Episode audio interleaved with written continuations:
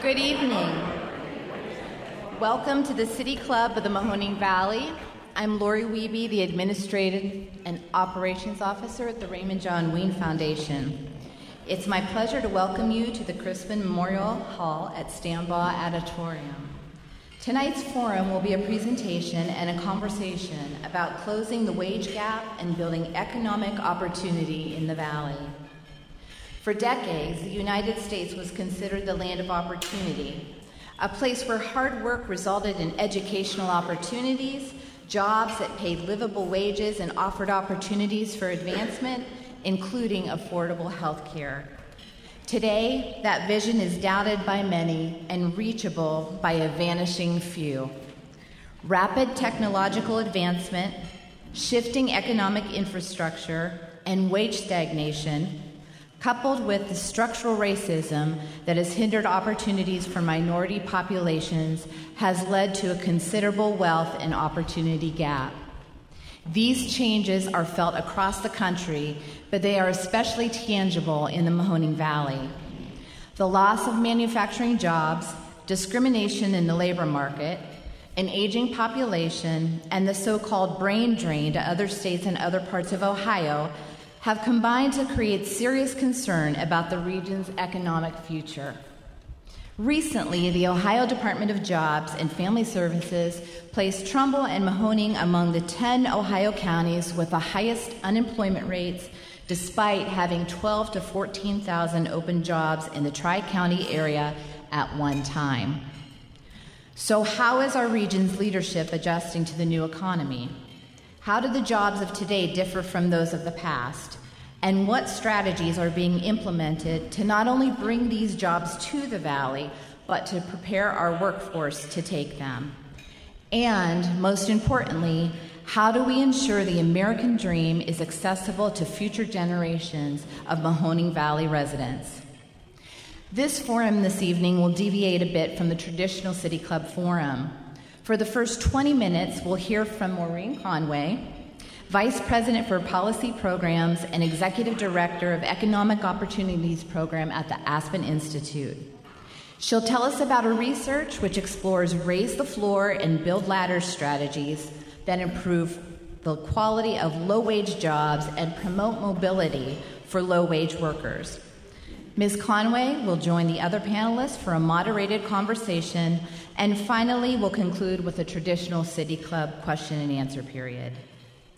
Joining Maureen on the stage is Dennis Robinson Sr., Mission Services Director with Youngstown Area Goodwills Incorporated, and T. Sharon Woodberry, Director of Community Planning and Economic Development with the City of Youngstown. Guiding tonight's conversation is publisher of the Business Journal, Andrea Wood. Mrs. Wood was born and raised in Pittsburgh and received a BA in political science from Penn State University. She began her journalism career in 1974 at WYTV Channel 33 in Youngstown, where she was the station's first female newswoman and anchor. She moved on to WSBT TV in South Bend, Indiana, where she was an anchor and reporter, and to WPGH TV in Pittsburgh, where she anchored the news and produced Good Day Pittsburgh. In 1979, she returned to WYTV as an investigative reporter and later became the chief anchor and ex- executive producer. In 1984, she left television and co founded the Business Journal. She is president of the Youngstown Publishing Company and publisher of the Business Journal, which, given the recent demise of our vindicator, has become increasingly important. Mrs. Wood, I now turn the forum over to you. Thank you very much.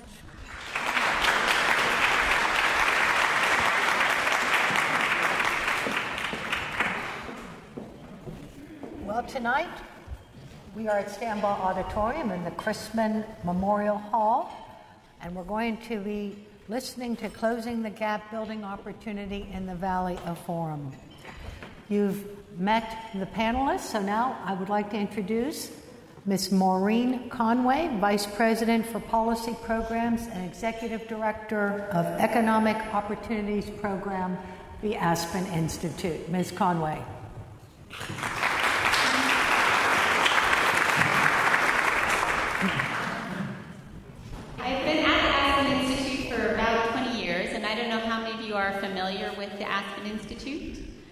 Um, so the Aspen Institute was founded in 1949 in Aspen, Colorado. It uh, was founded really to, um, as a nonpartisan, non-ideological forum to bring together diverse leaders to um, step back from daily life and to think about um, sort of the, the critical issues of our time, and also to um, to really think about sort of the values that are that are guiding societal decisions and how do we understand that and think about um, uh, those values and how we can start to drive towards creating uh, change towards a, a, a, stable, prosperous society. So the mission of the Aspen Institute is really to, to continue that nonpartisan forum, but for the purpose of advancing a free, just, and equitable society.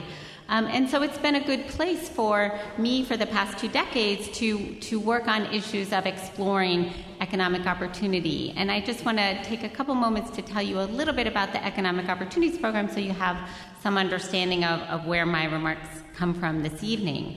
Um, our goal at the Economic Opportunities Program is to advance strategies, policies, ideas to help low and moderate income Americans uh, connect to and thrive in today's changing economy. Um, Importantly, we recognize, and I think it's always important to be mindful of, uh, the, the role that race, gender, and place play and how they intersect with and intensify the challenge of economic inequality. And we strive to lift that up and really think about the role they play so we can work more towards a more inclusive reality of economic opportunity in America. Uh, when we think about a focus on economic opportunity, what does that really mean? So, we basically investigate the two ways people access economic opportunity. How do they connect to work and have employment that can support themselves? And how can they start businesses and use that as an economic opportunity strategy? Um, and the means by which we do our work is, is basically in, in three ways. We do a range of on the ground research. So, I, I do research, and I'll try not to use too many wonky research terms, but um, we do a wide variety of, of on the ground research to understand what's happening in local communities, what are the strategies uh, that they're using to help people to connect to opportunity, what are the particular issues that they're dealing and how are, how are they different or similar place to place.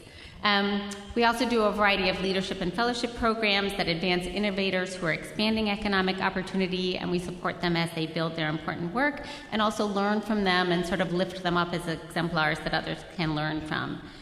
And finally, we uh, do a variety of, um, of public and private dialogue and convening to pr- try to bring divergent perspectives together as well as to communicate around promising ideas and reach a broad range of audiences with them. So that's a quick snapshot of, of what we do. Um, so the topic that was sort of laid out this evening is building opportunity and, and closing the wage gap. And, and I just sort of thought I would start by sort of framing why this is such an important uh, and timely topic. So first, I'm sure you're aware that there's a lot of conversation these days about the future of work, about technology, automation, artificial intelligence, robots, uh, and what this all might mean for jobs in the future. Will there be jobs? Uh, what skills will people need to succeed in work? Um, what does the changing technological landscape mean for our own work and for our own working lives? As well as how do we think about what it might mean for our children, our families, and for our society overall? Because work is an important institution in our society. But at the same time, there's this conversation about the future of work. There's incredible anxiety about what I'll call the now of work. Um, uh, roughly one in four working adults right now in the United States works at, in a job that pays a wage that, even if they work full time year round, it's insufficient to lift a small family above the poverty line. And even more working people are struggling with the cost of the basics of housing, of healthcare, childcare, transportation, and the ever escalating cost of higher education that is so frequently cited as essential for success in today's economy. Roughly 40% of American households can't come up with $400 in case of an emergency expense. So there's a wide degree of economic precarity. And it's also important to remember that these economic challenges are not evenly distributed.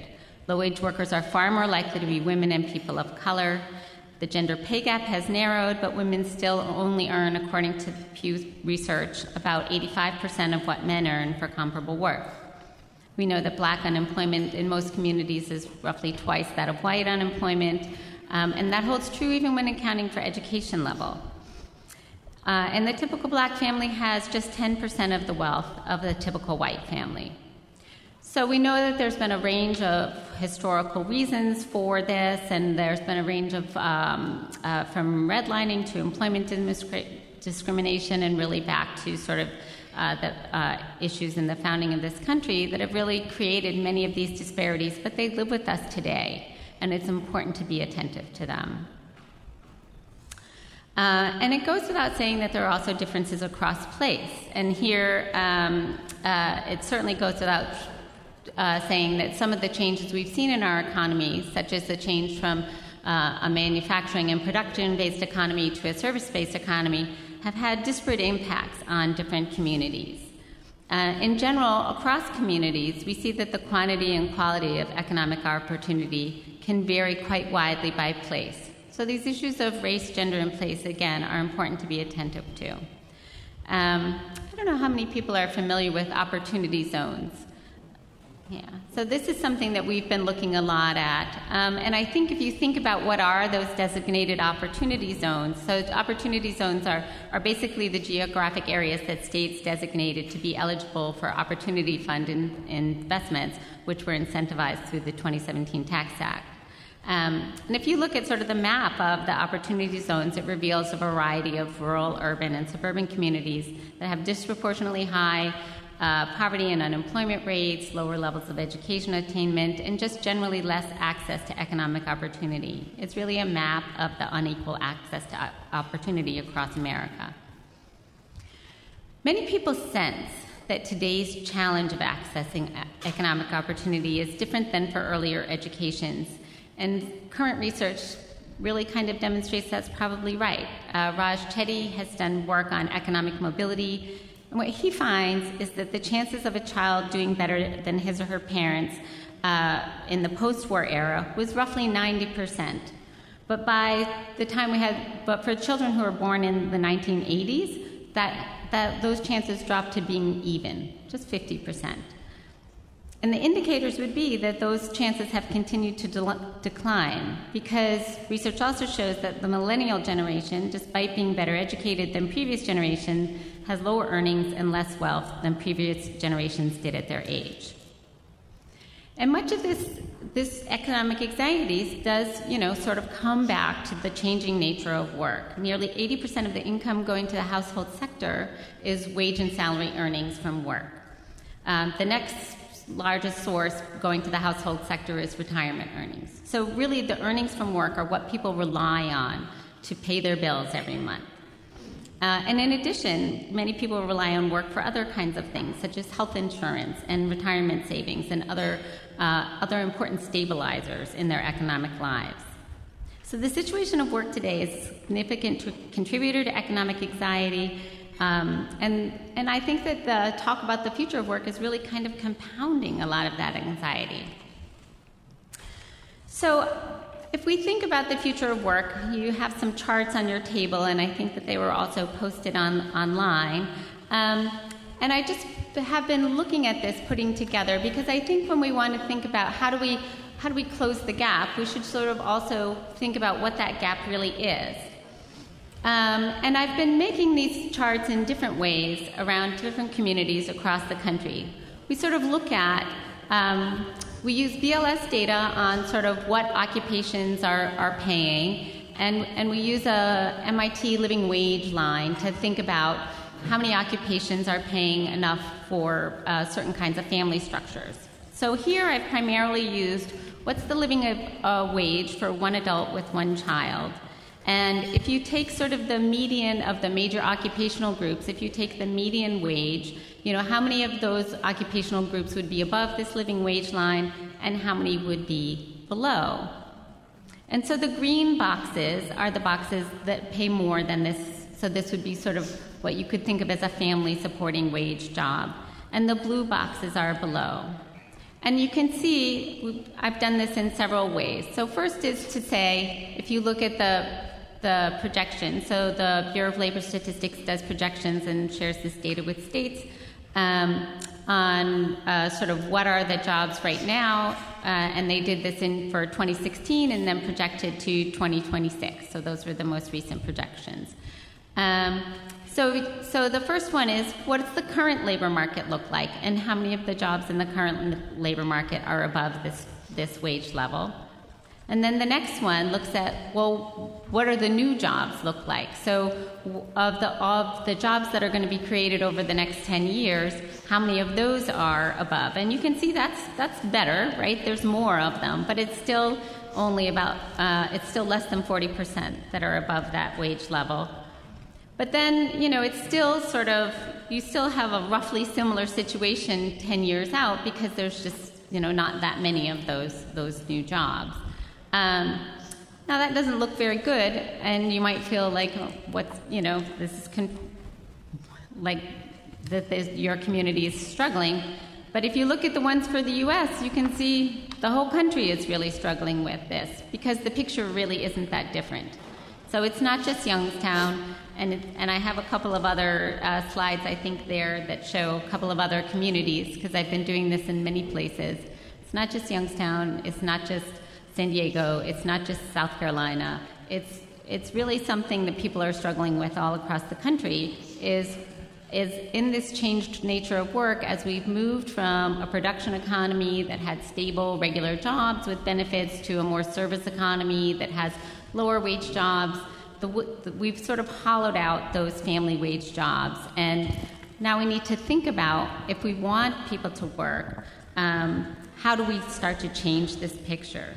And, and that's the kind of the point that I wanted to get to with these charts is in this conversation about the future of work is that we can change this picture. If we don't like the fact that working people can't support themselves on their earnings, we can change that. That work is a human endeavor, it's done in the context of human society, it's shaped by the laws that we choose, the decisions we make, the actions we choose to take, and the values we hold, right? A lot of times our conversation about work acts as if it's sort of you know, determined by technology or some other force, but really people can decide. Um, and the other point I want to quickly make before I, I move on to sort of what are some of the ideas about how do we start to think about making change um, is that I've been going through a lot of data that's that's sort of bloodless. Um, it's data that's mostly about earnings, and, and, and that's really not the only factor that makes a quality job. And so I just want to have you think for a minute about the best job you've ever had, and think about the worst job you've ever had. And if you think about what made it best or worst, it might have been, uh, it probably wasn't the size of your paycheck. It might have been the people you worked with, or how interesting, engaging you found the work, or how meaningful you found the work, or other things. And I just raise this point because as we think about how do we build better jobs and better work lives, which honestly build better lives for people, then we want to think about these other dimensions. Okay, so if we want to improve the quality of work, uh, what do we do? And I'm going to share, go very quickly through some ideas in different buckets of, of work about um, some of the things we've been looking at. Because we've been looking at a variety of strategies that sort of aim towards this in our, in our work, really since the recession, and we were looking at people going back to work, but, but sort of really not getting ahead. So um, I have these in kind of buckets of, of workforce development. And so in workforce development, we see a variety of ways in which people are really uh, looking at where there are good opportunities and designing training and helping people build skills and build connections and find support so that they have time and space to learn. Um, but they're also really engaging companies around things like job design. And, and as people build skills, how can you redesign jobs so that you're hanging on to people longer, so that people can contribute more, and so that your, your, your company and your workers can succeed together? And I think um, JVS Boston has some really interesting work that they've been doing in this employer engagement met- matrix and thinking about how to move um, both companies and workers along in a continuum of skills progression and, and quality job progression. Um, another example is, is, is work, work-life partnership, and um, we might talk about that one a, a little bit more later. Um, another strategy is in business investment. And so here we've worked with a number of organizations such as HCAP Partners in San Diego, um, Northern Initiatives, which is based in the Northern Peninsula of Michigan, Coastal Enterprises in Maine. Um, and these organizations sort of share a way of investing in, in companies that advise them on their human capital practices while they're also helping the company grow and succeed. Um, another way that people do um, have done business advising is through creating tools and resources for small businesses. Um, and Pacific Community Ventures in San Francisco uh, begins with businesses really, really where they are and helps organizations like Jen Musty, who runs Batter Bakery, think about all of the complexities of, of managing her workforce as she's managing her business um, and build sort of steady improvements that has helped her both improve her profits and improve her revenues as well as retain her workers longer and have them be happier in their jobs. And having happier workers has made her job easier too. Um, the other the other issue that um, there's a couple of other strategies that I could think about in terms of employee ownership and sort of some of the ways of worker voice and engagement that we've also been looking at organizations that do that. Um, the last thing I want to mention is that there's this range of innovation that's happening to improve work and the quality of economic opportunity. Uh, but to sustain work and, and assess progress, we need new metrics. As the saying goes, what gets measured gets managed. Uh, and there's a lot of innovation that's happening on that front uh, with Just Capital B Lab and with a company that uh, we partnered with to launch with a software that's called Working Metrics and that really looks at and benchmarks companies on job quality metrics. So we're excited about the potential of these metrics to inform business, investing, and procurement decisions and encouraging practices that support both job quality and strong businesses. In the work I've done over the past 20 years, I've had the opportunity to talk to many people about their work lives and hopes I've interviewed focus, and done focus groups with women leaving welfare, displaced manufacturers, former coal miners, formerly incarcerated, opportunity youth, and others. And I think of their stories when I think about um, what a good job meant for them and their families. Um, and I remember one African man in particular that I met in Hartford um, who was you know, really um, was in a job training program, really, you know, has been succeeding, and yet was really kind of um, struggling personally, and he was in this focus group. He wasn't really saying much, and I was trying to engage him about why he came to this program. And he sort of stopped and started and stopped and started in his answer, and he wasn't really looking at me. But then he finally looked at me and he said, I just want a chance. And that's really what he wanted. And I think that we have an opportunity through public sector, private sector, civic and social solutions working together to really give that young man and the millions of young men like him and young women to get their chance to work and to work for their American dream. Thank you.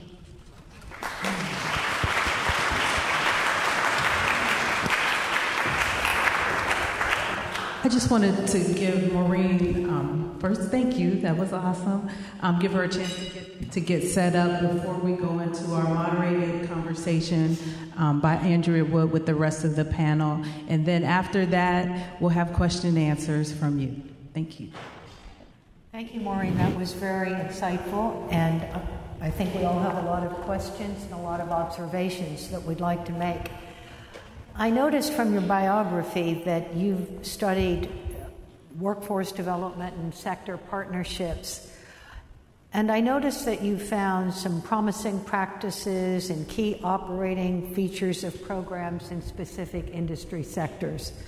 Could you elaborate on what are some of the key characteristics that we might apply locally?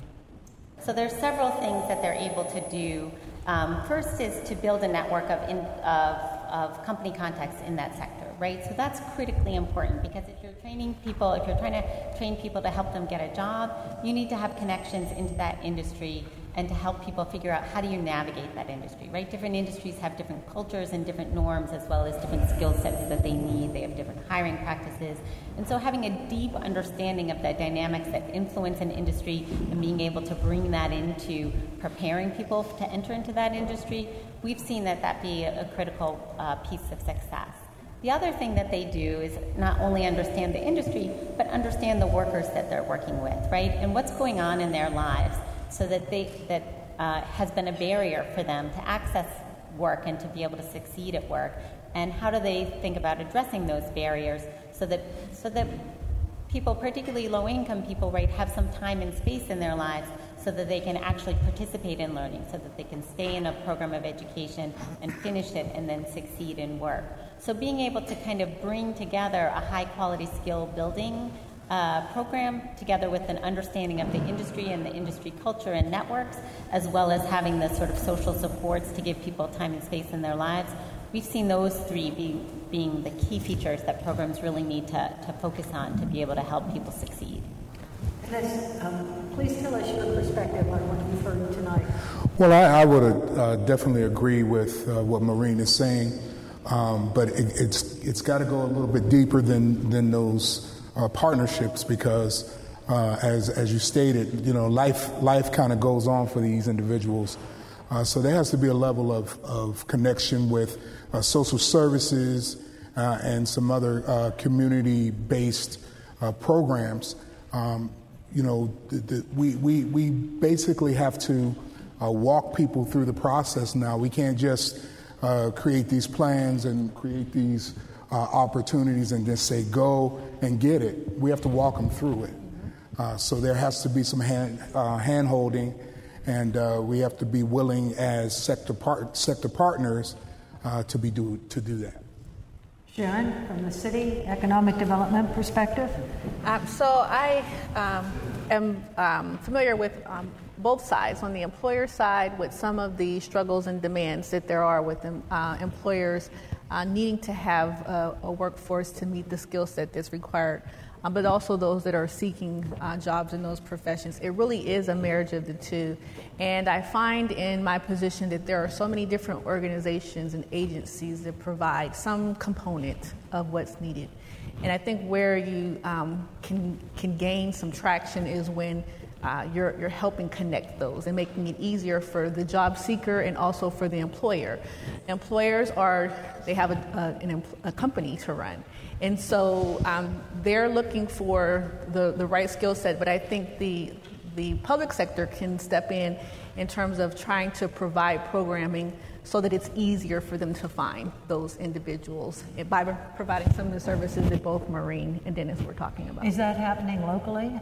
So it is happening locally. Um, it just needs to happen on a much larger scale than what it is. There are some, some great models that have been um, uh, in practice, um, but it requires some funding, it requires some additional um, um, agencies and, and, employers to buy into it because it's a new way of thinking, I believe, in terms of um, how the traditional way of hiring an employee is. And so it's um, a change in mindset in how we're going to approach the new challenges with workforce. So, Maureen, how can businesses become engaged in this? They're trying to run a business. Yeah, well, I think that there's um, a variety of ways that businesses can become engaged. So, um, uh, so th- they're trying to run a business, but the business relies on, you know, sort of the people in the business, right, and them being able to successfully do their jobs. So I think uh, one thing is for, for companies to think about who are the organizations that they can work with um, that can help them both find, retain, and support the, the, the workers that they, that they have. Um, I think the other thing that we've seen more organizations partner with businesses on is um, th- things like job design and um, looking at sort of what are there things within your business that are sort of preventing people from succeeding in your workplace and how do we understand them? You know, many people don't want to tell their boss sort of what the problem is, right? And often these organizations can be a helpful sort of intermediary around that conversation where they can sort of see the way maybe scheduling happens or other kinds of issues happen that are keeping people from um, succeeding in, in the workplace. So that's um, so that's an important piece. And then you know, the, the other thing we've seen organizations do is, is also around supervisor training, right? So, do you have people who are supervising people who just come from different backgrounds, and you know, are they able to communicate well, and, and how, how do we sort of um, um, help people communicate better at work so more people are going to succeed at work. So these are just a, a few examples.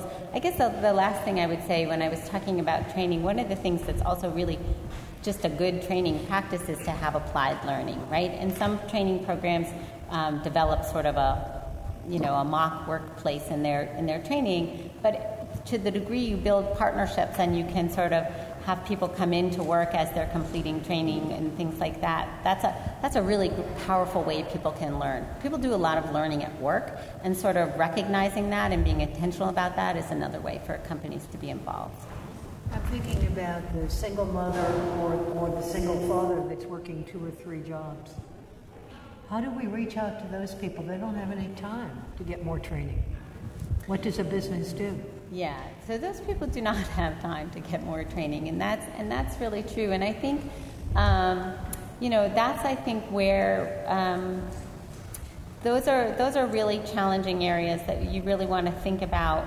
Um, what is the role of the business in terms of supporting that that particular worker, and how do we think about also?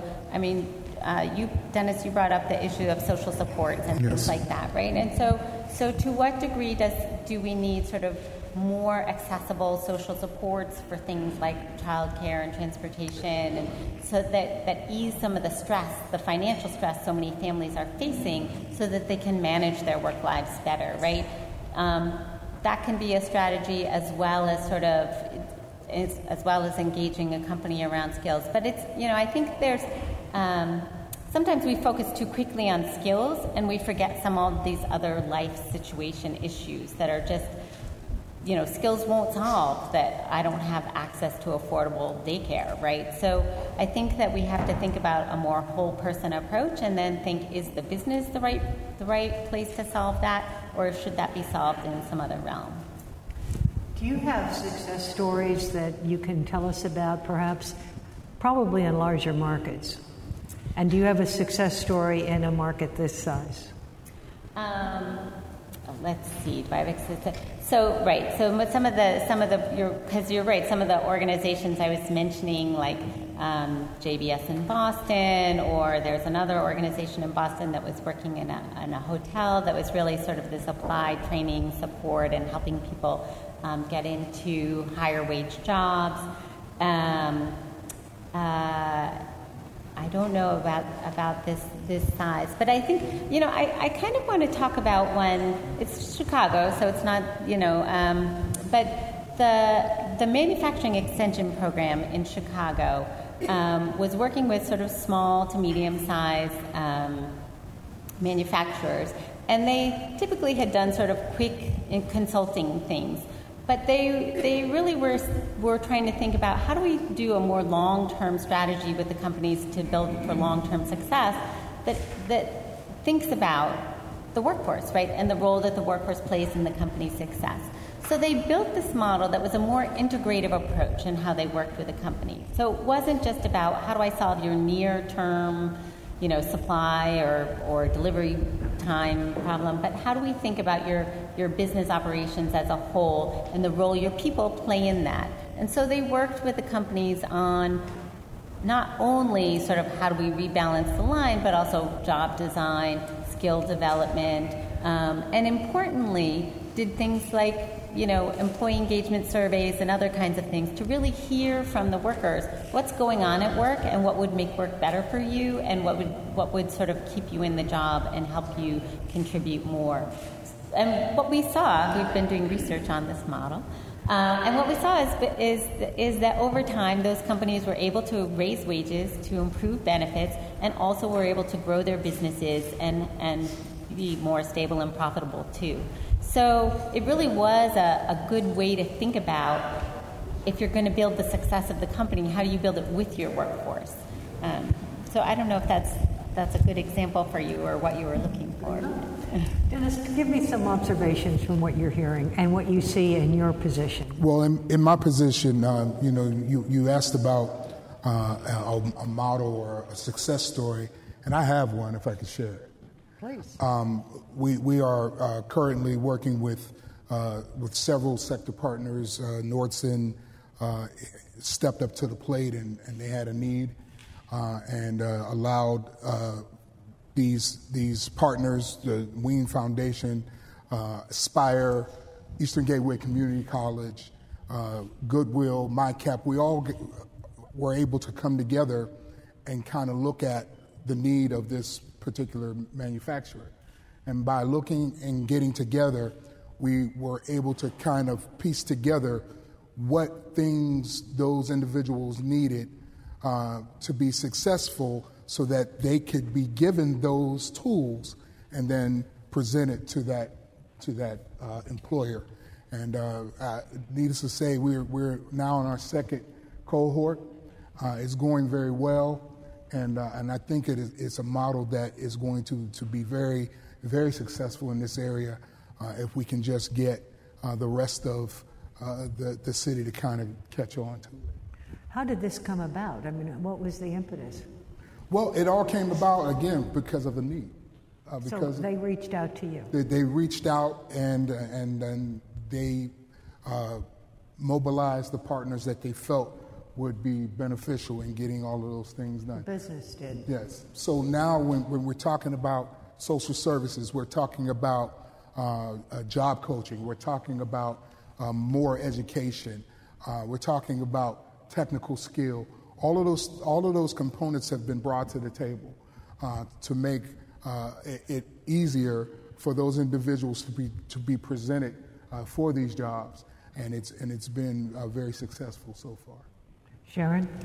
Um, I'm uh, somewhat familiar with the, the program. Um, um, that um, was is just being discussed, and I think it addresses a number of things. One of the questions you asked was, "What about that mother who's working two jobs, and, and how does she have uh, the ability to um, advance?" And I think the beauty of that program is that they are being, um, they're working and they're receiving wages while they're um, receiving the same skill sets that are needed um, that we're discussing, and that it's um, designed for advancement, so it's not just coming in on an entry level. Uh, they're, they're trying to structure in kind of that um, job design that you were talking about to where there are some um, opportunities to move up within the company. So uh, when I mentioned that there are you know some good examples, it just uh, it has to be amplified in order to meet the, the needs that we have. But certainly that's a, a great model Maureen?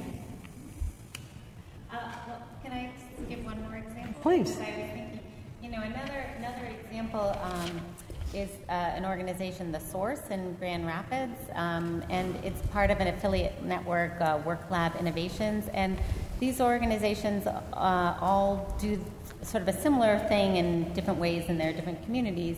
But what The Source did is um, basically work with a set of manufacturers in their community uh, to look at sort of what is the problem they were having with employee turnover.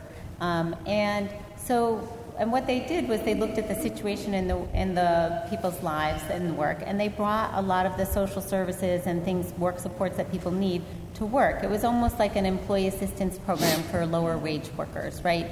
Um, but the important thing, and it kind of also is for the, the working mother who's working two jobs and doesn't have time, is it, it brings it to them where they are. They're at work, right? So, so it doesn't make it so hard for them to sort of access the kind of help that they need.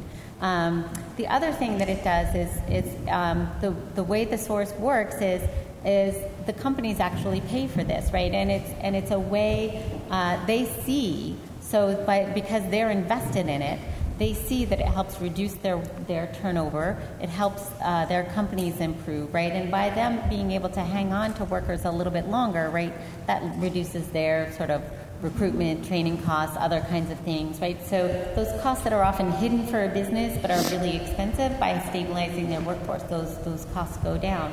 So the companies see a return on investment by by by investing in this service. The workers will have their lives more stable and are able to stay in the jobs that they have longer. And you know, eventually they can sort of try to try to move forward. But I think the thing we really need to think about for these, you know, working people who are working two or three jobs and they lose this job because they can't hang on to it and then they go to the next job, right? They really need some stability in their lives before they can try to move towards mobility. And I think that this program really does an important job in sort of bringing that to them. Um, and they do affiliate, I think they affili- um, have an affiliate now in, with Towards Employment um, to, to implement this model in Cleveland. So so they're really in Cleveland. So they're really trying to spread across the country and work with other organizations and how they can think about um, organizing this so that so that people access the services that are in their community in ways that work for them. Because as you, I'm sure, know, a lot of people who would qualify for services or could benefit from them, they just don't even have time to get there. I'm right. Yeah. Are we out of time? When you stood up, I kind of got the hint, I got to tell you. Well, at this point in the program, my script tells me to say that I'm Andrea Wood. I'm publisher of the Business Journal, and tonight we are at Stambaugh Auditorium in the Christman Memorial Hall, listening to Closing the Gap Building Opportunity in the Mahoning Valley. This event features Maureen Conway, Vice President for Policy Program and Executive Director of Economic Opportunities Program of the Aspen Institute, Dennis Robinson, Mission Services Director, Youngstown Area Goodwill, and T. Sharon Woodberry, Director of Community Planning and Economic Development, City of Youngstown. We're about to begin the audience Q&A. We welcome questions from everyone, City Club members, guests, students, or those of you joining us via our Facebook Live video. If you'd like to tweet a question, please tweet it at City Club MV. That's the tweet, at City Club MV. Uh, and our staff will try to work it into the program. Holding the microphones today are our advisory committee members, and they will go around. So, may we have the first question, please? Hello. Uh, actually, our first question is from Twitter, um, so I'll go ahead and read that. Maureen, thank you for your brief discussion on economic opportunity. For the regular person in our community, how does this translate to closing the wage gaps that we see here in the Mahoning Valley? Uh, thank you. That's, that's, a, that's, a, that's a hard question.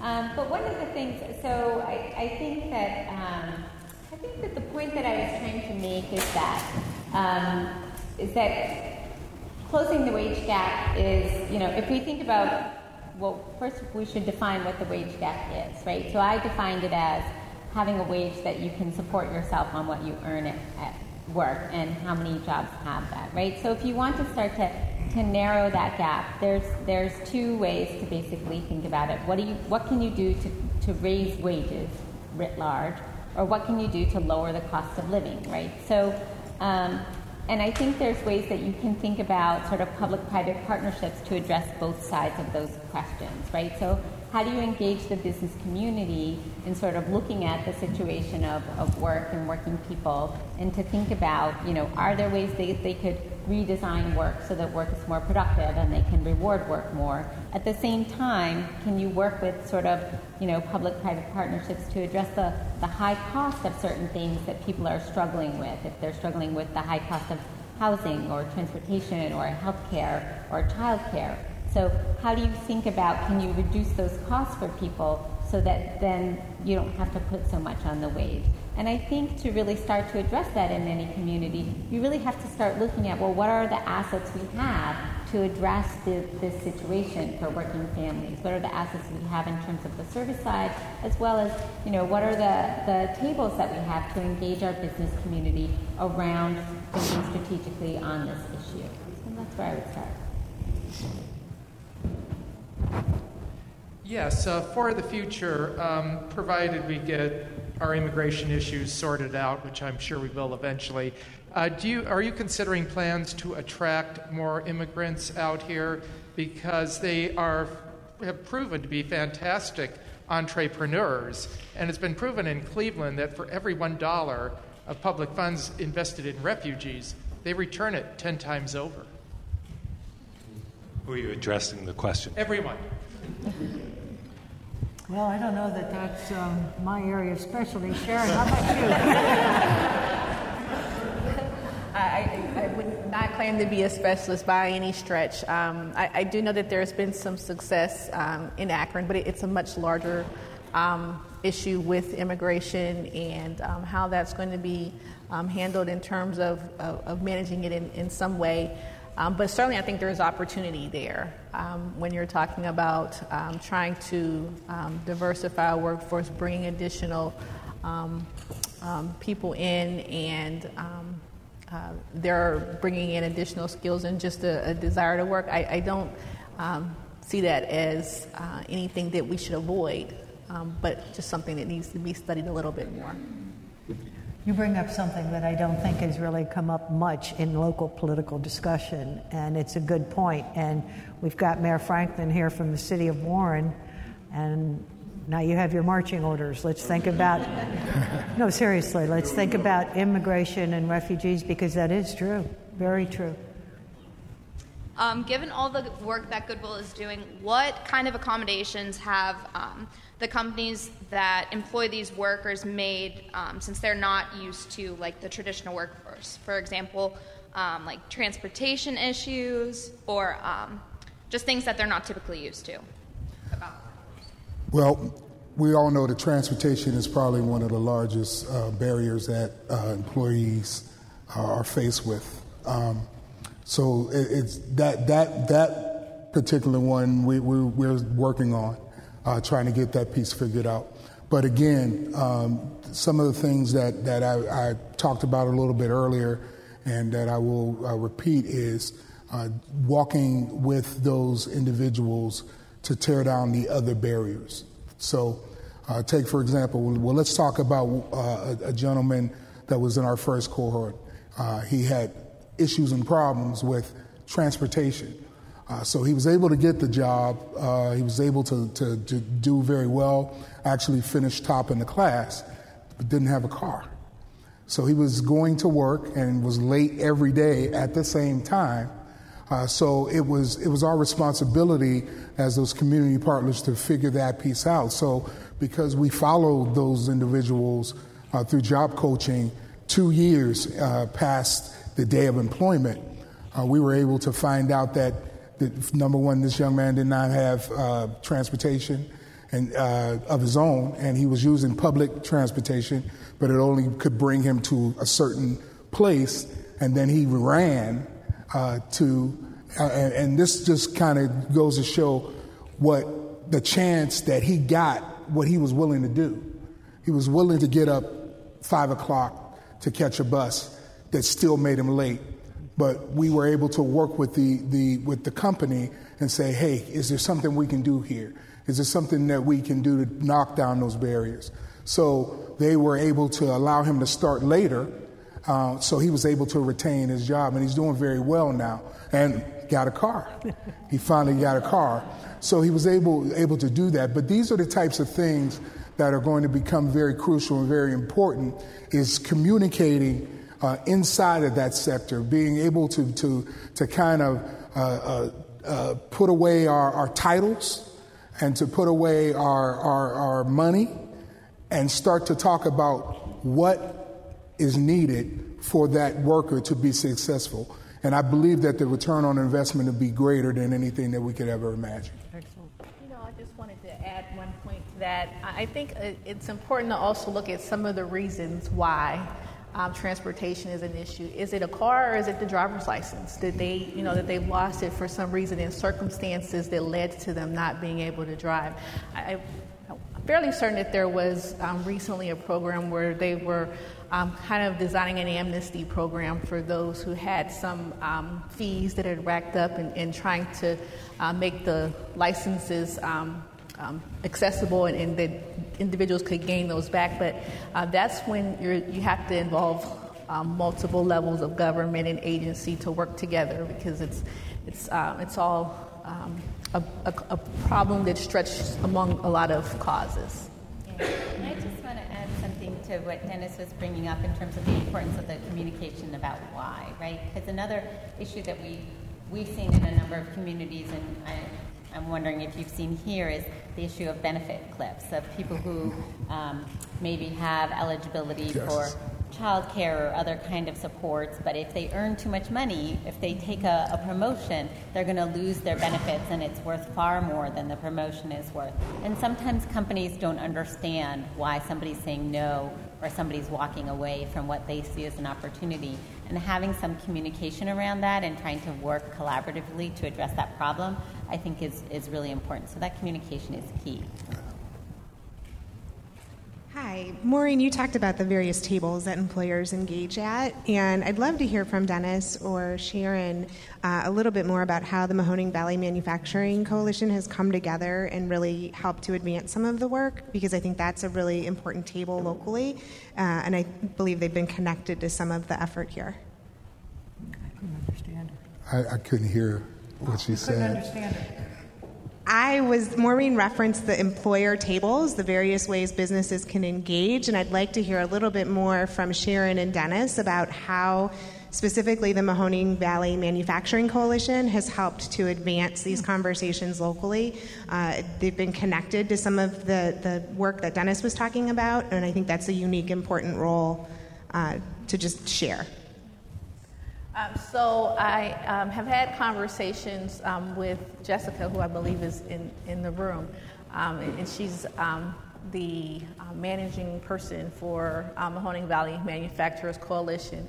I think that the, the principle of what we're discussing today has been embraced. and that's how they got their first company that's involved. But um, there's some, you know, some resources that need to um, be put into place to assist with that uh, and having companies um, um, be willing to put that forth. I'm not sure what type of progress they're making with that, but um, they have kind of been leading this the space and trying to accomplish some of these unique ways that we're talking about um, the, the, models of, of trying to attract a new workforce. Can, can Jessica respond? Jessica? Because I think that I think that the Mahoning Valley Manufacturers Coalition and industry needs you, and the organizations that are working around uh, various skills certificates. They've done tremendous work in this community, and they are a model. Thank you for that, um, and thank you for the question. Um, we've had the great fortune to work with our partners um, locally, Goodwill, MyCap, Eastern Gateway, Aspire, uh, MCTA, to pool together the program um, that uh, has been mentioned here tonight. And um, we also have had the great fortune to have a great leader and champion in Nordson Corporation to kind of lead the way and help us to really, you know, fine tune the model um, but we've been introducing this to other manufacturers throughout the community. And so I actually will take the opportunity to respond, but also ask a question, um, if you don't mind. Um, and that is, you know, as we're talking with other community leaders about how to take this promising practice that have, I mean, there's so many success stories. It just touches my heart, and it's meeting the demand of an employer who is expanding within our valley, and we want that's exactly what we want to see, right? Is connecting those great economic opportunities with individuals who could benefit the most from them. Um, but there's this gap, there's this bridge. And so the Work Advance model has really helped us to, to bridge that gap, to give them that bridge from low income, part time, um, non family sustaining jobs to ones that have a, a, more robust career pathway that can lead them to stronger earning poten- potential. So, but my question is actually for Maureen. I know that you've done quite a bit of work in um, building capacity, capacity building in communities to support work like this. And I, I think that's exactly what we need to do here in this community to take it to scale, um, to take partners like Dennis and Marilyn and multiply them and, and create, you know, a, an army that can help us really advance this work. And so I'm wondering what lessons you've learned over time and with your research and your practice that we might be able to apply here locally as we think about how do we scale this great, promising practice into something more sustainable. Yeah, great. Well, thank thank you for the question.